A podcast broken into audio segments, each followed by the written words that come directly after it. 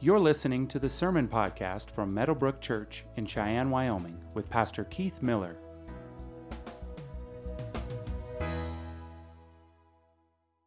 The strength of, of expository preaching is that it forces the one preaching to deal with the next passage.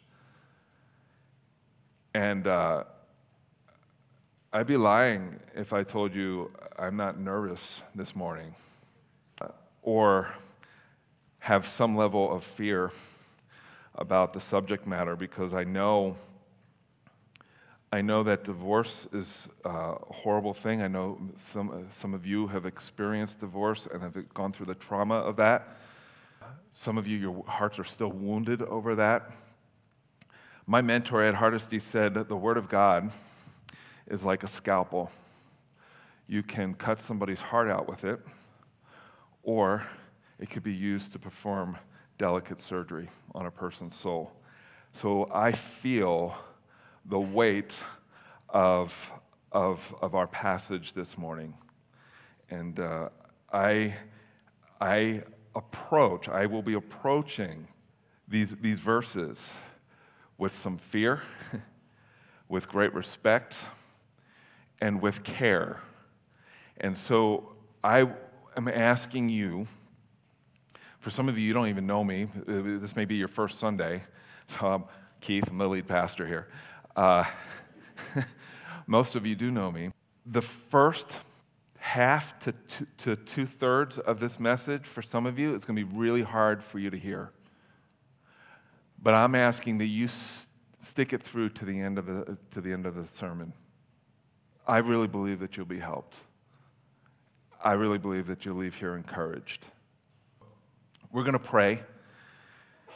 And uh, I'm just going to pray over this and that God would prepare our hearts. Father, I ask that you would prepare our hearts, mine as well. That you would give us ears to hear, that you would give us eyes to see your glory, and that you would give us hearts that would be soft enough to receive your word. God, have your way with us because we know, I know, that your way leads to life, that your way leads to thriving, that your way leads to joy, that your way leads to contentment. And so, God, speak through me. Please give me wisdom to know exactly what I should say. Give me discernment to know what ought not to be said.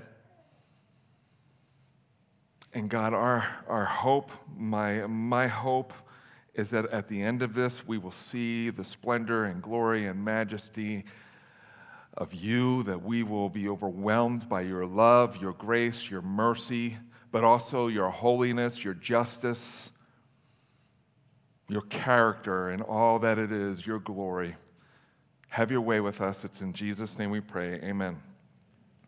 If you could stand to honor the reading of God's word, we're going to read uh, the two verses that are in the Sermon on the Mount, but uh, we'll also flip over to Matthew chapter 19 and look at those verses because they're related to it. I kind of, because uh, uh, I have an active imagination, I wonder if some of the Pharisees heard Jesus' Sermon on the Mount and kind of like what happens on a Sunday morning, every once in a while you go home and say, I'm not sure I really agree with the pastor said.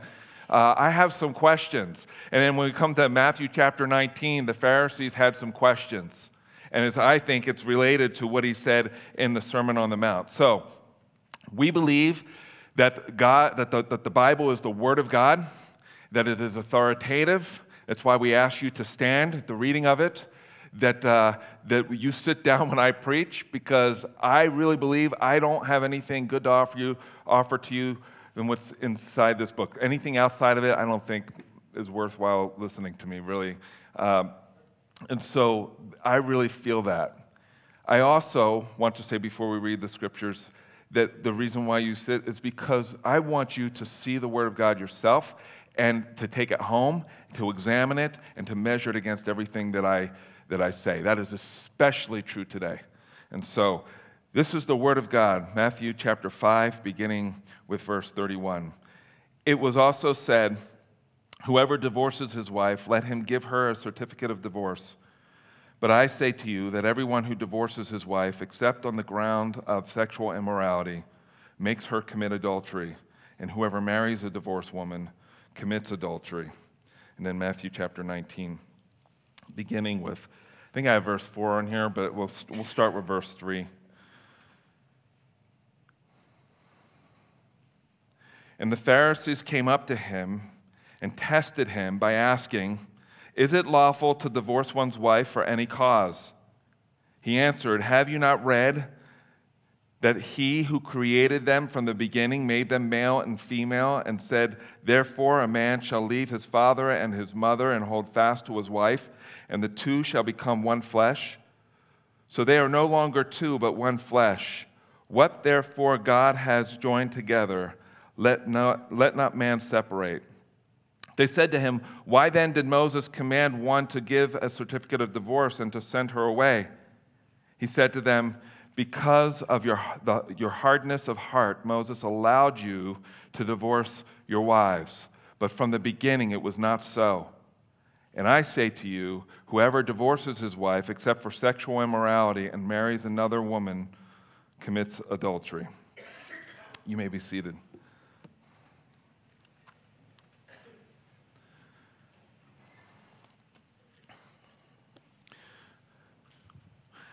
So, fun fact, just to break the ice a little bit, because uh, you're all very quiet. Uh, I was wondering, what does the average, what does it cost the average person in America to put on a wedding? You know, so I, I share this in light of do people still hold marriage in high regard? Do they still treat it? Do they still honor it? Do they still think it to be sacred on some level? I was blown away by this. We my wife and I certainly did not spend this much on our wedding, uh, but the average wedding in America costs somewhere around $33,000. You've got to really believe in what you're doing to spend that much money, you know. or you don't and you just want to make it count. I don't know. Uh, now, in Wyoming, in Wyoming, and I don't know why this is, in Wyoming, the average cost is just about $20,000. And I don't know if that's because people get married on ranches and in churches or out in the middle of nowhere, and, and there's not a whole lot of venues that will siphon you for every cent that you have. But uh, I was surprised by that as well. And my wife and I, we didn't spend that much either. so we were dirt poor. I was a custodian. No, was I? No, I worked. I worked at a, at a company and had a, had made peanuts, like I made very little. I was a student and we had very little money. So, interesting. Fun fact has very little to do with the rest of my sermon, but I wanted to share it with you. In fact, yesterday I deleted it from my from my sermon notes, and then I, this morning I'm like, no, I need to add something that's funny, and so I did. Uh, statistically speaking, here's another thing that I thought was somewhat encouraging. Uh, statistically speaking, in 2021, uh, it was reported that 45% of marriages ended in divorce, which is, which is down than, than in previous years. So the, the rate of divorce has been decreasing in recent years. I thought that was interesting. Some, now, there are all kinds of ideas regarding why that is. Uh, some think that maybe the pandemic uh, has resulted in couples being forced to live you know, in the same room and building together, uh, and have grown to appreciate one another more, or not, but but 45%. So the statistics are a little lower. The percentage is a little lower. Uh, the percentage of Americans who now believe that divorce is morally acceptable, though, is up. It's at 73%, which I don't know, I don't know how to make sense of that. So it's the, uh, the, the amount of Americans who think that divorce is morally acceptable is up, but yet divorce rates are a little lower. Not by much, but, by, but, but a little lower. Most evangelical Christians believe divorce is not morally acceptable. Yet, just over 30% of marriages among Christians end in divorce, which I, that number is actually lower than I thought it was. But still, 30, just over 30% is too high. And I, I thought, well, why is that? Why is it so high for Christians who, who say we believe what the Bible says to be true, but yet 30% of those marriages end in divorce, Christian marriages? Maybe the number of divorces among Christians is in part due to the 58% of evangelicals who believe that cohabiting before marriage is acceptable so long as you plan on getting married. Even though the data shows, and there have been numerous studies that, that, go, that date back quite some time that show that cohabiting together before marriage uh, likens or, or increases the likelihood that your marriage will end in divorce. And so I, I don't know. Maybe I came across another study that I read this week. I actually passed it along to the staff to read, which was shocking, and I think could be related to the percentages of divorces amongst Christians, and that is that 62% of American pastors no longer hold to a biblical worldview. And the crazy thing is that most of them believe that they do hold to a biblical worldview. I don't know. Whatever the reasons are, they're complex, they're heartbreaking. I mean, you know, my, ma, my mother and father, their marriage ended in divorce. Uh, it was traumatizing for us as children, for my brother and I. And, um, and whatever the reasons, it's, it, it, shouldn't happen. It's, it's unnatural. And I think everyone in this room would agree that it, if you've gone through a divorce, it is like it's like having your skin pulled from your bones. It's, it's, it's just, it's worse than every person, every couple that I've talked to, or most of the couples that I've talked to who have gone through a divorce, they say is worse than a death. I looked at a number of blog posts and articles concerning the reasons why people divorce. I, the, the seven uh, reasons that were in just about every list, almost every list that I've read, are as follows reasons for divorce infidelity, trouble with finances was number two in most of those lists, poor communicating or arguing is right up there at the top, unrealistic expectations, uh, a lack of intimacy, no to little preparation for marriage before marriage. I, that actually I was, I was encouraged that that's actually been that was on a number of the lists that I noticed or I read. And then seven, physical or emotional abuse, which I will address that. I won't have time to address it today. I'm not going to address it at Comia next week. But when we come back, I plan on addressing emotional and physical abuse in a marriage and uh, pick up where, where we you know, leave off today. So, with that being said, what did Jesus say about divorce? Well, you know, you heard, you heard what he said. He said that whoever divorces his wife um, is, and remarries another is guilty of sexual immorality, is guilty of adultery. That's harsh. Now, you need to understand, to understand what Jesus is getting at here, the, the context and the culture of his day. I kind of touched on it a little bit last week, but, but I'm going to dive a little deeper into what was going on uh, around Jesus amongst the Pharisees, the religious leaders in Jesus' day. They would be our, you know, either your fundamental fundamentalist Christians or your evangelical Christians. I put myself in the evangelical camp. Um, and, and, those of you who know me would do the same. You'd put me there as well. Uh, he, what Jesus was addressing was this common held position. It was the most popular position that was held by many of the Pharisees is that was that a man could just divorce his wife for whatever reason. And many of the Pharisees uh, most likely held to that view. Because let's, let's be honest, any, any religious system that um, dehumanizes women is not of God. you know it's man made if some dude says, hey, when you die and you get to heaven, there's like 14 virgins or however many waiting for you up there. Or you know some dude created it when he says, you know, God uh, allows for a man to have multiple wives. But Jesus, what he does here is he does something that the Pharisees did not expect. Jesus here raises the bar to where it needed to be, where it should have been. And we'll, we'll unpack that in a little bit. But he raises the bar. And so I have two points, and, and uh, they're simply this. What did Jesus really believe about divorce? That's the first, and by addressing that, we'll address some other things outside, you know, not just related to divorce. And then, secondly, how should we live as followers of Jesus in light of what Jesus thought about divorce?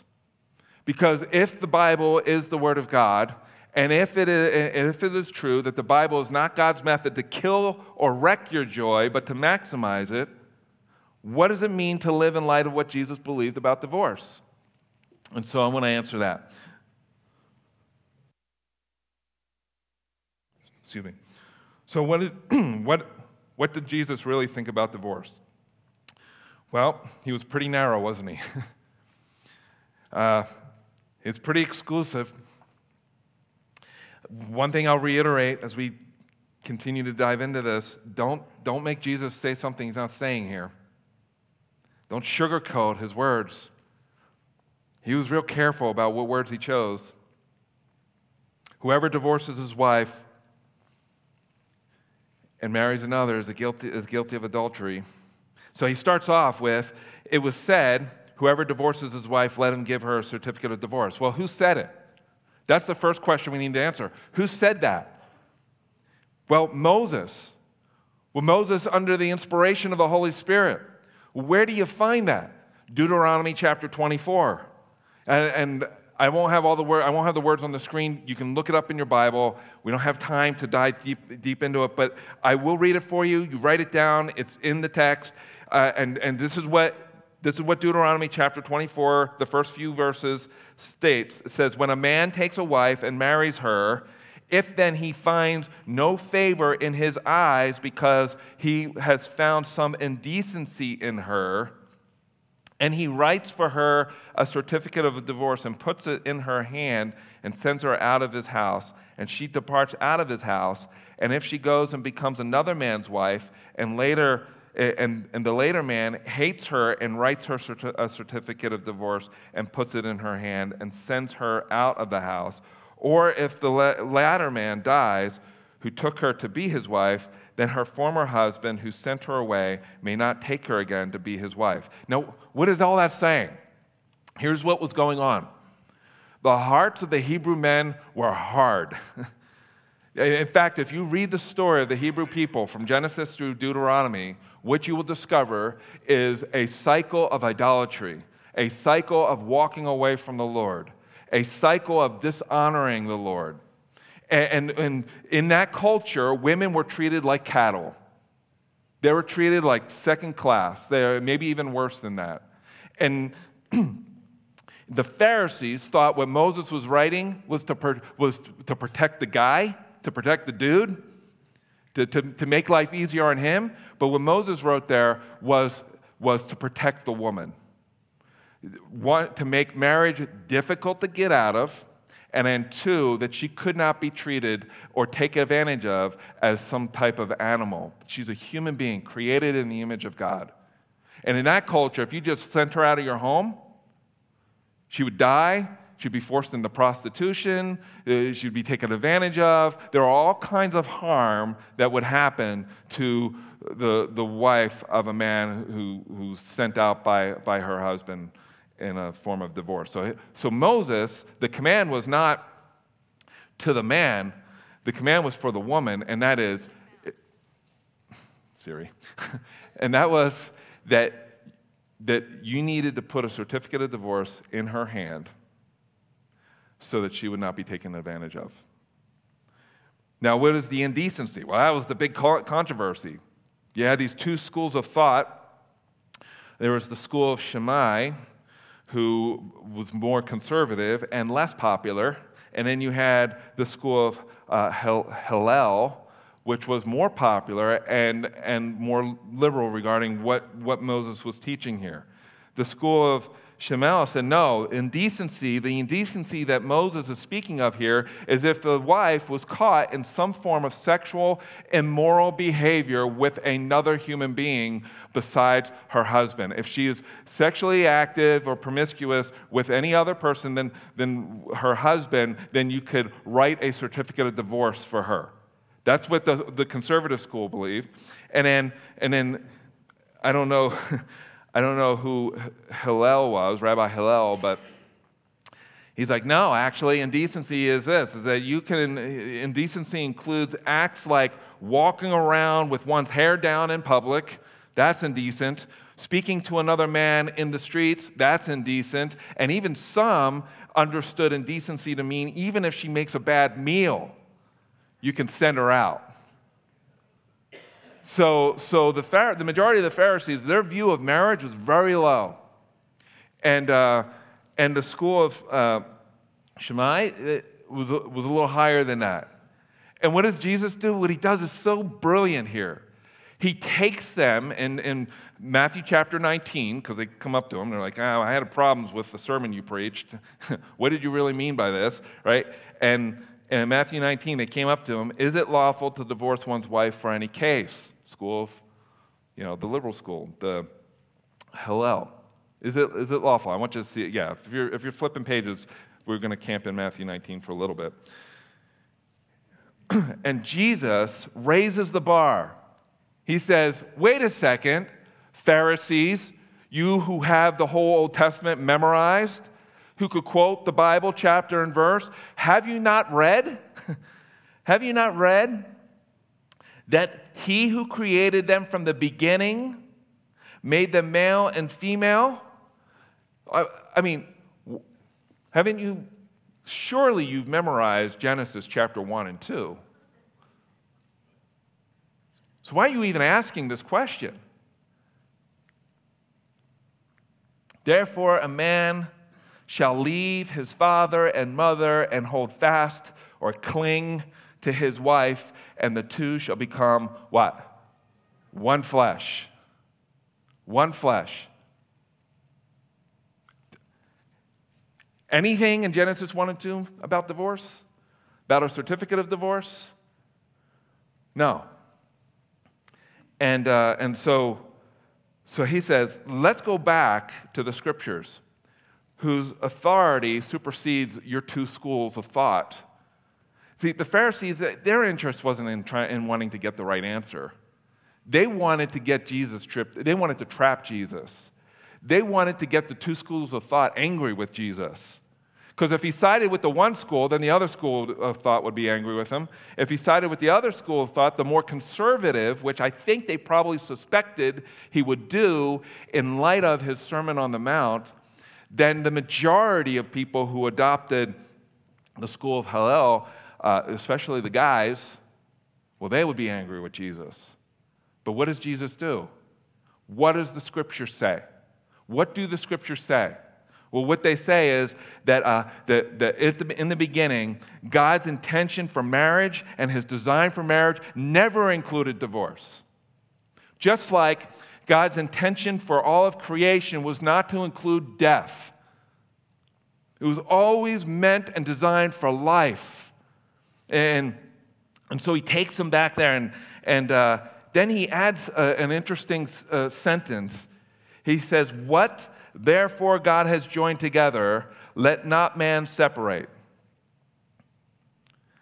So they said to them, and he asked, they asked a legitimate question. Okay, then what about Moses? I, I love, I love what they, I love what they say here in verse seven.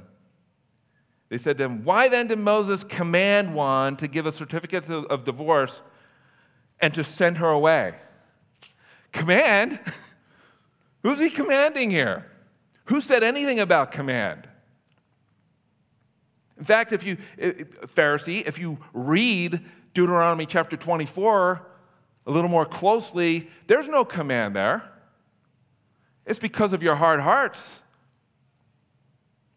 He wrote what he wrote. And because you were mistreating the wife of your youth.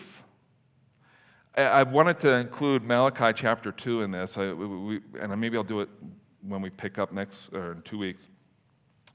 But um, God says in Malachi chapter 2, you have inflicted violence upon the woman, the, the, the, the wife of your youth, by divorcing her.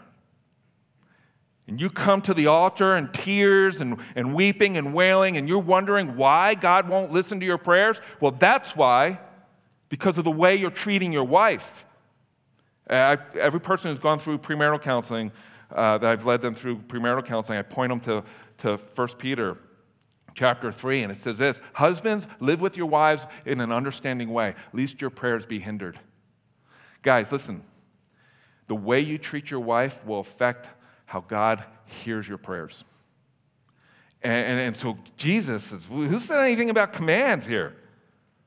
The certificate of divorce was for the protection of the, the woman because of the hard hearts of, of the men.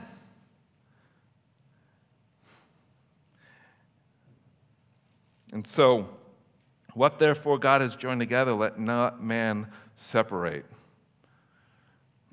Kent Hughes in his commentary on, on, Matthew chapter 5, he's also a pastor. He, he said something I, th- I thought was really good, and his quote will be on the screen here. It says, The reason God allowed divorce was the hardness of the heart to which the men of Israel succumbed. It was a divine concession to human weakness, reluctant permission at best. And the thing that's important, brothers and sisters, to understand is that when you read through the scriptures, it is, it's authoritative, it is the word of God, but it also, uh, it's also important to understand the context of chapter and verse. What was going on around, around the time that Moses wrote Deuteronomy 24? And, and, and what does that say to us and how we are to live with our spouse?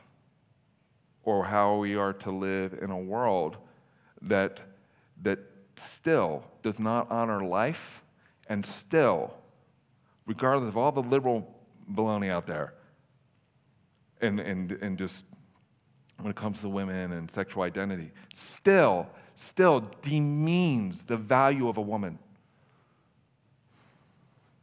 That's a whole other sermon. Okay, so so Jesus said, back, back again. He says, Listen, verse 9.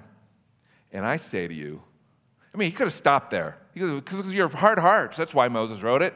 All right, see you later. Peace out. Like he could have done that. But he didn't. What did he do? Verse 9 I say to you, whoever divorces his wife except for sexual immorality and marries another commits adultery. well, we saw last week in the last week's sermon What's, what's, what's the punishment for adultery? Death. Capital punishment in the Old Testament. Jesus raises the bar above these two schools of thought because the Word of God is authoritative. and you know what?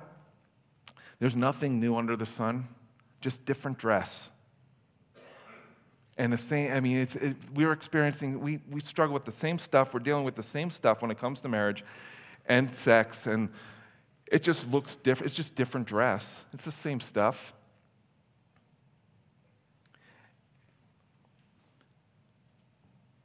And so Jesus says, back, back to the Sermon on the Mount.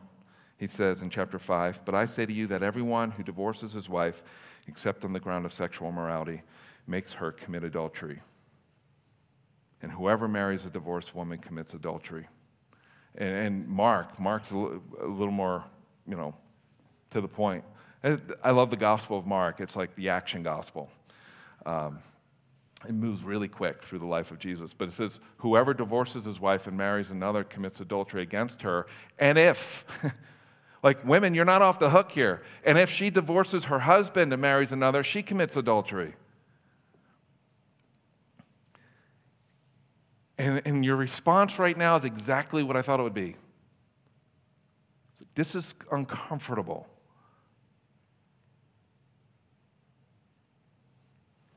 The word that Jesus used for immorality is the Greek word porneia.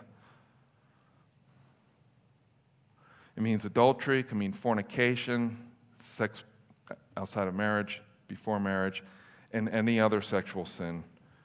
He deliberately and intentionally used the word porneia. And the only legitimate reason, there's gospel and there's grace at the end of the sermon. Just wait. But the only legitimate reason a person is permitted to pursue a divorce, according to Jesus, is what? In the case of adultery. I mean, earlier in his Sermon on the Mount, he said, even if, you look at a woman with lustful intent, you've committed adultery in your heart. So who's innocent? Who's, in, who's innocent? How should we live in light of what Jesus said? That's my second point. What do we do with this statement about divorce? Like, is every Christian in this room who has been married, divorced, and then remarried guilty of adultery? And possibly an ongoing and unrepentant sin without even being aware of it?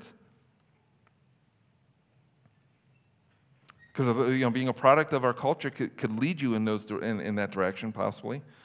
Or what about the person who's not been married, divorced, or not married, or never, you know, never married, but engaged in sex outside of marriage? Didn't the Apostle Paul say in 1 Corinthians chapter 6, verse 16, if you're taking notes, do you not know that he who is joined to a prostitute, doesn't matter if you're married or unmarried, becomes one body with her? For as it is written, the two will become one flesh. Any sexual engagement that you have with another human being, you become one flesh with that person. That's not Pastor Keith talking, that's the Bible. In light of what Jesus teaches concerning lust, adultery, and marriage, when, when you die, will you be turned away from, from the kingdom of heaven? from inheriting the kingdom of heaven because of that? Only to face the wrath of a holy God? I mean, because again, we read in the Bible, and the words are on the screen right here. Do you not know that wrongdoers will not inherit the kingdom of God? Do not be deceived, neither the sexually immoral, nor idolaters, nor what? Say it. Adulterers, nor men who have sex with men, nor thieves, or the greedy, nor drunkards, nor slanderers, nor swindlers will inherit the kingdom of heaven or the kingdom of God. Like, is that, is that what's reserved for the person who's been married and remarried? Or the person who's engaged in any form of sex before marriage or outside of marriage? Like, there are whole chapters in the Bible dedicated to sexual sin. I footnoted them in my manuscript. They'll be available later this week.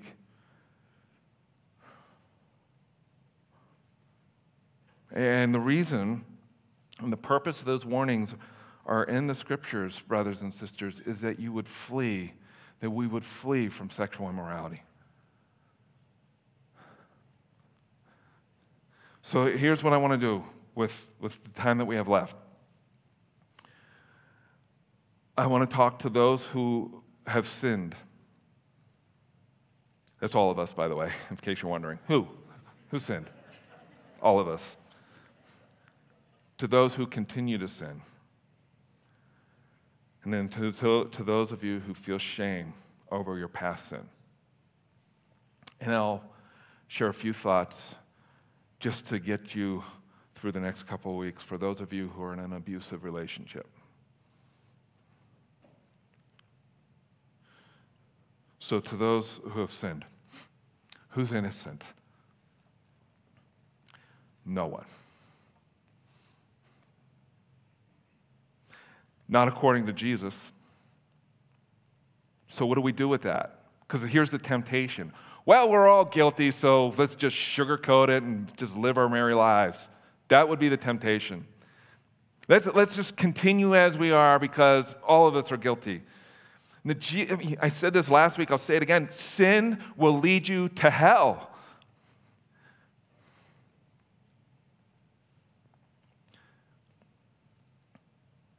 And your sin will either lead you to hell or the sorrow over your sin will lead you to the cross of Jesus Christ. There's no middle ground, brothers and sisters. And in a group of this large, it's possible some of you are engaged in illicit sex. Some of you may be having an adulterous affair right now, and I am pleading with you to listen to the Spirit of God through His Word. There is grace and there is mercy at the cross. But any avenue that does not include the cross and repentance, there is hell. And so, uh, godly sorrow over your sin will make it, listen, will make it impossible for you to remain indifferent concerning your sin. That doesn't mean you're going to stop sinning. That doesn't mean you're going to stop lusting or whatever. There are addictions that are represented in this room that are sexual addictions. I, I, I, statistically speaking, there's a large percent of that. It's like 50 some percent of men and close to 50% of women. And so that doesn't mean you're going to stop sinning. I've said through the beginning of this sermon series, all throughout it, that what changes when you come to faith and trust in Jesus Christ is your appetite to sin. What once did not disgust you, which, what once did not bother you, now bothers you. You're grieved over it. Some of you are just hanging by a thread and you're like, I just want to be free and I don't, I, I don't know how to do that. Here's what I want you to hear. The good news is that Jesus died on the cross for your sins. And listen, he did not just die for some of your sins, he died for all of them. If you want to understand how ugly your sin is, how this is what I do. If I want to understand how ugly my sin is, look to the cross and see the Son of God who was murdered in your place, who was beaten to a bloody pulp, who had his flesh just stripped from his back, and that wasn't even the worst of it. He was nailed to a cross. He was mocked by two thieves. He was mocked by those who were at the foot of the cross. And, and that was not even the worst of it. He hung there naked. And the worst of it was that when he, as he was hung there dying, he said, My God, my God, why have you forsaken me? Because in that moment, he became our sin.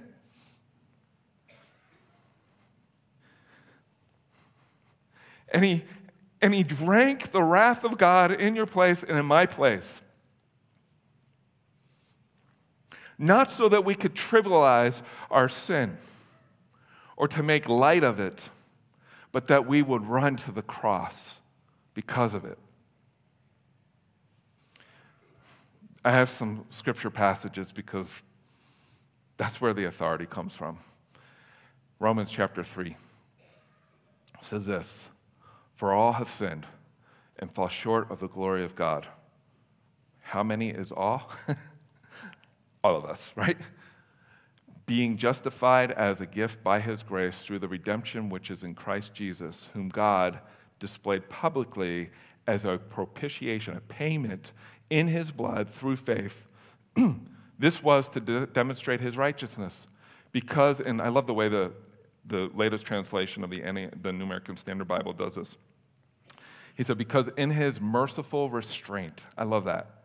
In his merciful restraint, he let the sins previously committed go unpunished for the demonstration, that is, of his righteousness at the present time, so that he would be the just and justifier of the one who has faith in Jesus Christ. You want to know how you can stand blameless before a holy God positionally, it is through Jesus Christ. There is a good theological word for that. It's called justification. You stand before a holy God justified, not because of anything you've done, but solely because of the righteousness of Jesus Christ, who went to a cross that each and every one of us in this room deserved. Drank every last drop of God's wrath in our place. And when, when he was on that cross and he, and, he, and he said, My God, my God, why have you forsaken me? It was in that moment he experienced the displeasure of God for the first time, of God the Father. R.C. Sproul said something that was shocking. I was at the conference when he said it. He said, in those moments, it was as if the Son of God heard God the Father say, in those moments, in the most literal way, God damn you. In our place.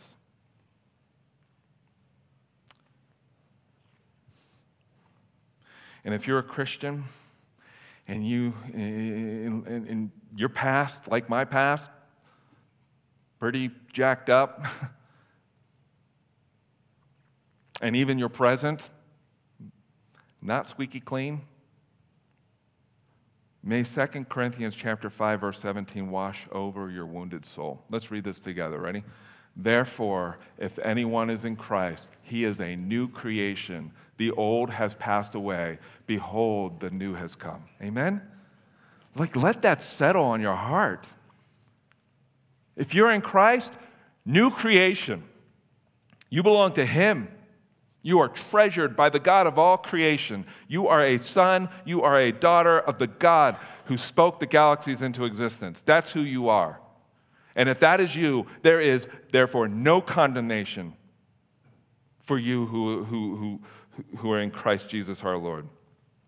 And in Colossians, well, before I go to Colossians, if you're wondering what, what it means for the old to have been passed away, look at this. This is in Isaiah. If you're wondering, you know, what the, what the Old Testament has to say about it, this is God speaking through the prophet of Isaiah. I, I am he who blots out your what? Transgressions, your sins, for my own sake. What does that mean? For his glory, his love, his majesty, his grace, his justice, his holiness. How did he do it? Through Jesus Christ. And what does it say? And I, let's read this together, and I will not remember your sins. Let that settle on your heart. And then Colossians chapter 2.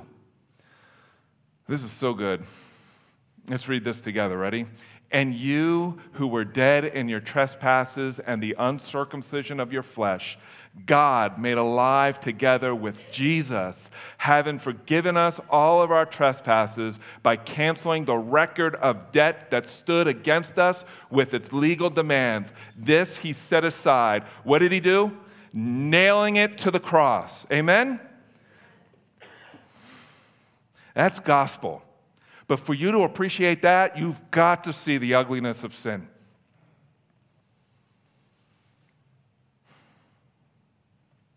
And to acknowledge it for what it was.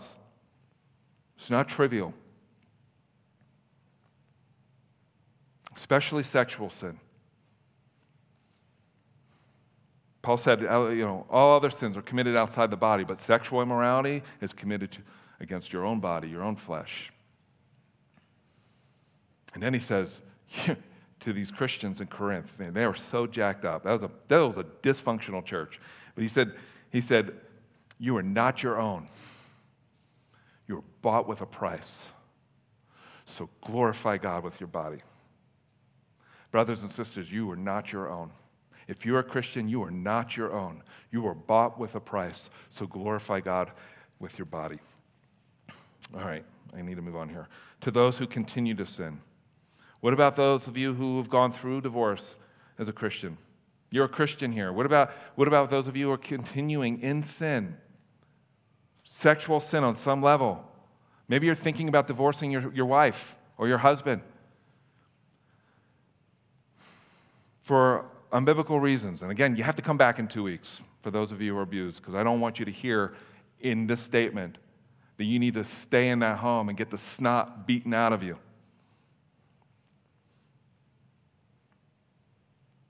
Or to have your spouse running into his, running to his addiction like, like a man runs to his mistress.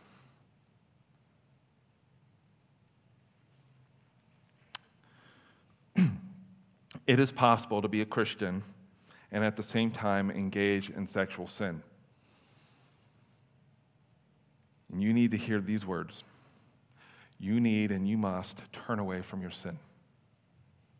Because that posture of, I'm going to continue in this path and I don't care what God says, is dangerous.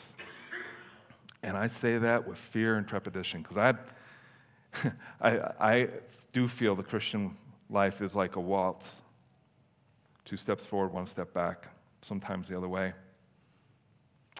But Hebrews chapter 10 says this, and I want you to hear these words. If we go on sinning deliberately after receiving the knowledge of the truth, what is that? The gospel. There no longer remains a sacrifice for sins, but a fearful expectation of judgment and a fury of fire that will consume the adversaries. Anyone who has set aside the law of, of Moses dies without mercy on the evidence of two or three witnesses. Let's go to the next slide.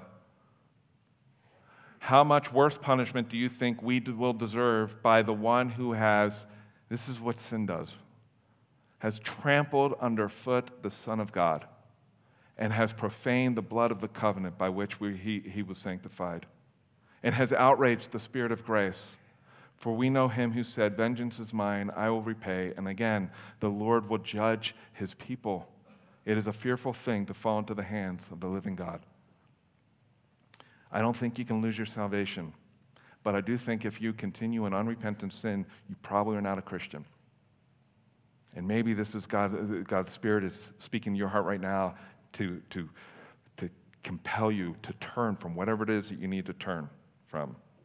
And then, third, to those who feel shame over their past sin. You, you need to hear this because some of you are still living in shame. You know what the devil wants to do? He wants you to be paralyzed by your shame. He wants you to be paralyzed by your past failures. What about those of you who, who divorced your spouse? What about those of you who uh, engaged in sex outside of marriage while a Christian?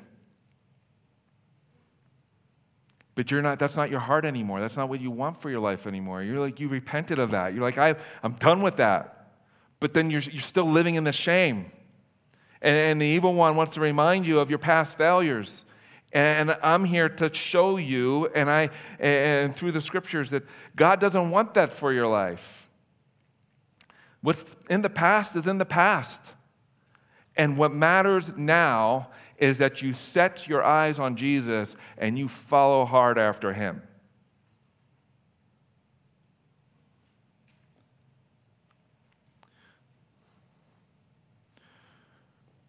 I want you to hear these words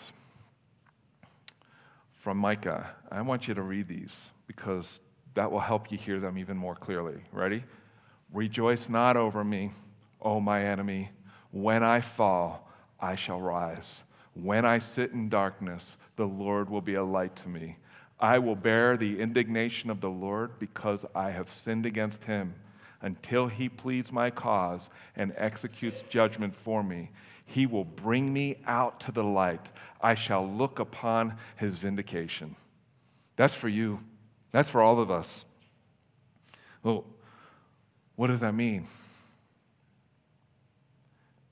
The Bible says that if you confess with your mouth Jesus is Lord and believe in your heart that God raised him from the dead, you will be saved. That's for the person who doesn't know Jesus.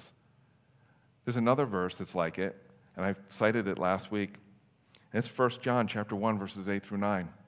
Let's read this together. Ready? If we say we have no sin, we deceive ourselves, and the truth is not in us. If we confess our sins, he is faithful and just to forgive us of our sins and to cleanse us from all unrighteousness.